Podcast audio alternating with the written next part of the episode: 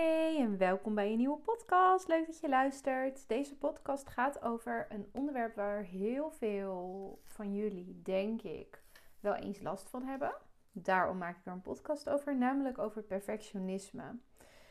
Dit is natuurlijk zo'n ding dat mensen dan ook ehm, bij, zo, bij een sollicitatiegesprek gaan benoemen. Zo van, ja, noem iets positiefs over jezelf of iets negatiefs. En dan, ja, ik ben heel perfectionistisch en dat kan soms ook lastig zijn. Het wordt in onze samenleving is perfectionisme ehm, ook bijna iets om trots op te zijn. En je mag je er een beetje voor schamen, maar het is toch eigenlijk ook wel echt geweldig als je een perfectionist bent.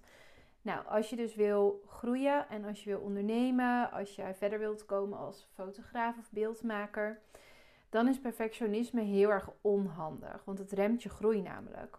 Dus misschien is een manager op jouw werk heel erg blij met dat jij heel perfectionistisch bent en dat jij dan altijd alle dingetjes checkt en nakijkt. Uh, en dat als ze iets bij jou of aan jou vragen, dat jij het dan altijd perfect doet. Ik spreek even uit ervaring, want dat heb ik altijd gehad. Um, dat is in een, in, in een werksetting heel erg handig dan misschien. Maar als jij gaat ondernemen en je gaat voor jezelf en je moet zoveel mogelijk leren eigenlijk, want daar vind ik ondernemen heel erg over gaan dan kan het je heel erg in de weg zitten. Ik heb hier zelf ook last van gehad, heel erg eigenlijk. En daarom neem ik deze podcast op om je daarin mee te nemen. En ook in hoe ik het heb overwonnen. En de tips die ik jou kan geven. En wat jij kan doen om om te gaan met je perfectionisme en het ook los te kunnen laten. Nou, ik had dus ehm, toen ik studeerde, had ik het echt nog heel erg. Ik uh, studeerde communicatie en ik uh, deed dan ook stages. En bij die stages, daar was het nog wel het allerergst. Daar ehm, moest je dan natuurlijk gewoon dingen opleveren. Ik studeerde communicatie, dus ik schreef heel veel stukken. En die stukken die, um, ja, die deelde je uiteindelijk met je manager op die werkplek. En voordat ik iets deelde, dat duurde gewoon echt eeuwen. Dus ik deed echt heel erg lang erover. Want ik dacht, ja, als ik iets laat zien, dan moet het absoluut perfect zijn. Al mijn potentie moet erin zichtbaar zijn. Dus ik had een hele hoge eis aan mezelf en de lat heel erg hoog gelegd. Voordat ik iets wilde laten zien aan iemand. En wat er dan gebeurde, dus dan ging ik het helemaal perfect maken. Oké, nu heb ik wel alles gedaan, want ik kan echt wel alles. Dit is denk ik wel 98% of zoiets. Nu laat ik het zien. En wat er dan gebeurde, is dat bijvoorbeeld diegene zei: Nou, dit vind ik heel erg goed en, en leuk, maar dit uh, kan wel beter. Of dit is nog helemaal niet goed en dit wil ik helemaal niet op deze manier. En wat er dan bij mij gebeurde, was dat ik gewoon helemaal van de kaart daarvan was. Dus dan was ik echt helemaal verdrietig en teleurgesteld. En dan was ik boos op mezelf en uh, dacht ik: Ik kan het niet. Dus dan kreeg ik allerlei dat soort gedachten, gingen er dan bij mij in werking. En vanuit de kant van zo'n ehm, begeleider of, of, manager, die dachten van ja, hallo, ik heb vet langer op moeten wachten. Nu heeft het eindelijk laten zien, maar dit is helemaal niet precies wat ik bedoel. En het was dus een hele onhandige werkwijze die ik hanteerde. Want ik legde dus die lat vet hoog, maar het was ondertussen helemaal niet wat diegene nou precies wilde. En ik kreeg ook allerlei, nog allerlei kritiek over mezelf heen. En dan dacht ik ook nog bij mezelf: ja, als ik dat dan had geweten, dan had ik het wel anders gemaakt. Want ik kan dat heus wel. Dus ik ging heel erg alle producten of dingen die ik maakte of die ik opleverde, die ging ik um, op een bepaalde meetlat leggen. En dan moest het perfect zijn. Dus dat alles wat ik maakte moest representeren wat ik kon. Dus er moest mijn hoogste potentie in zichtbaar zijn. Dat zat er bij mij heel erg achter. En voor die tijd mocht niemand erover oordelen. Maar ja, daardoor werkte ik dus echt super langzaam op dat moment. En ja, stemde ik het ook helemaal eigenlijk niet af. En kwam kritiek of feedback heel erg hard aan. Dus eigenlijk kwam alles bij mij dan heel erg negatief aan. En kostte het me echt heel veel energie. En kreeg ik ook heel veel spanning. Omdat als ik, als ik iets liet zien, kreeg ik er heel veel spanning omheen. Van oh mijn god, dit is alles wat ik heb. Ik heb er alles in gestopt. Nu moet het goed zijn. En dan was het bijvoorbeeld niet goed. Ja, en dan volgt een dikke teleurstelling. Nou, dit is dus, denk ik, wat ook misschien wel herkenbaar voor jou is. En wat gewoon best wel veel uh, fotografen hebben of mensen die willen gaan starten als fotograaf, omdat die gewend zijn om op deze manier te werk te gaan. Ze hebben dan uiteindelijk door wat iemand wil, bijvoorbeeld op een werkplek, en maken het altijd op deze manier en dan is het altijd perfect en goed. Maar als fotograaf is het gewoon ja, super, ehm, super in je nadeel als je heel erg langzaam bent. En als je gaat, alles perfect gaat maken en heel erg gaat overdenken totdat je in actie komt. En hoe ik dit zelf heb overwonnen op een gegeven moment, want ik heb het nu gelukkig niet meer, anders was ik hier ook echt niet gekomen waar ik nu ben. Ehm, ik heb het overwonnen doordat ik een boek had van Miranda Kerr. Dat is een model. Ik weet niet of ze nog steeds model is, maar ze was toen model in ieder geval. Dat is iets van um, ehm, 15 jaar geleden of zo, 10 jaar geleden. En zij had een boek gemaakt en dat boek heet Treasure Yourself. Dus um, waardeer jezelf, koester jezelf. En in dat boek beschreef zij van dat zij dus ook heel perfectionistisch was eerst, maar dat ze zichzelf op een gegeven moment uh, tegen zichzelf zei van ja, ik kan mezelf niet heten op mijn kop gaan zitten voor van alles en nog wat, want daar heb ik gewoon niks aan. En dat is zo'n simpel zinnetje en zo'n simpel inzicht, maar voor mij klikte er toen e-, echt iets. Ik dacht, wow, zelfs een wereldberoemd model heeft dit uh, systeem, zeg maar, in zichzelf van perfectionisme. En moest dit ook actief loslaten en zichzelf toestemming geven om het niet perfect te doen. En doordat zij dat kon, kon ik het zelf eigenlijk ook. Dus daar maak ik ook deze podcast weer voor jou. Om te laten zien dat ik het ook kan loslaten en mezelf toestemming geven om het niet perfect te doen. Zodat jij dat ook aan jezelf kan geven. Misschien maakt jouw hoofd nu ook wel zo'n klik als bij mij destijds toen ik dat boek dus las. Um, die mindset, die heb ik daarna eigenlijk altijd vastgehouden. Dus ik ging uh, werk veel sneller afmaken. Dus ik ging heel snel een opzet maken voor iets. En dan ging ik, of, of ik ging, dat deed ik ook een tijdje, was ook een strategie van mij toen, omdat ik het nog heel spannend vond.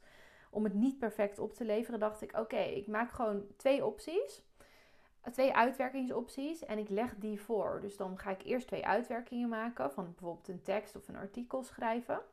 Wil je dit of wil je dit? Vertelde ik dan aan die manager. Dat vroeg ik dan. En dan konden ze gewoon kiezen. Nou, dit vind ik inderdaad wel een leuke. Dus het is heel erg handig om ook mensen dan twee verschillende manieren voor te schotelen. Zodat ze kunnen kiezen wat zij het beste en het leukste vinden. In plaats van dat je weer op pad wordt gestuurd met allerlei super vage uh, aanwijzingen van wat iemand nou wil. Dus ik ging dat heel specifiek voorleggen. En dan zei diegene, ja, dit, dit past wel. Nee, dat andere bedoel ik niet. En dan kon ik daarop doorvragen en kon ik weer verder. En leverde ik het ook echt met afstemming van diegene, zeg maar, in afstemming helemaal zo in. En voelde ik ook dat ik heel veel draagvlak voor mijn werkwijze had. Dus dat was voor mij echt een hele fijne methode om hier in het begin mee om te gaan. En hoe ik het eigenlijk later ben gaan doen, is dat ik niet de hele tijd twee opties ging geven. Maar dat ik gewoon ehm, ja, eerder uh, mijn werk liet zien en um, het afstemde. En dan gewoon één ding, zeg maar, waar ik mee bezig was, niet allebei. En uh, dan kon ik weer verder op die manier. En die mindset en die manier van werken, die hield ik ook in de Tweede Kamer altijd. Dus uh, daar waren mensen, omdat je natuurlijk heel erg onder een vergrootglas ligt. Alles is openbaar. Er wordt heel veel natuurlijk uh, uitgezonden op televisie. Um, je bent heel zichtbaar. Je werk is heel zichtbaar. Bijvoorbeeld als je een verkeerde tweet maakt of een uh, tikfout in een post of een, een, spellingsfout, dan zien mensen dat. Of je typt een naam van iemand verkeerd, dan, ja, dan zien mensen dat. En dat, dat is niet de bedoeling natuurlijk dat dat gebeurt. Dus daar, eigenlijk wil je dat er geen fouten gemaakt worden. Wat niet te voorkomen is natuurlijk, want er worden altijd wel eens foutjes gemaakt. Maar goed, um, ik probeer dus heel erg in die mindset toen te blijven. Van oké, het hoeft niet perfect. Zelfs daar, terwijl ik eigenlijk wel perfect moest bleef ik daar gewoon in. Door steeds um, ja, gewoon mild te zijn ook naar mezelf. Dus um, ook heel erg op het proces te focussen. Van ja, ik, ik ben dit aan het leren of we zijn dit aan het uitvinden. Ik ging toen bijvoorbeeld de Instagram-account uh, van de Tweede Kamer openen, want dat hadden ze nog niet. Dus toen ik daar kwam werken in 2018 ging ik dat account openen. Ja, hoe ga je dat dan doen? Je kan wel alles helemaal gaan overdenken totdat je gaat bewegen.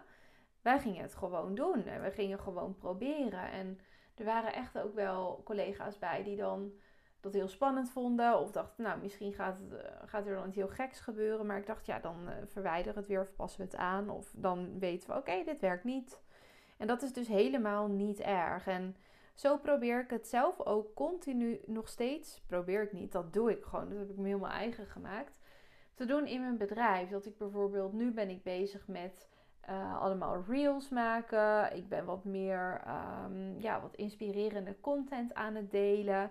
Veel gericht ook op mijn programma Grow With Me. Om mensen daar alvast wat van mee te geven en vast wat van te laten proeven. Voordat ze meedoen. Zodat ze een beetje kunnen weten wat ze daarvan uh, van kunnen verwachten. En ja, daar deel ik dus over. En heb ik nu de perfecte formule uitgedacht uh, die daarvoor werkt?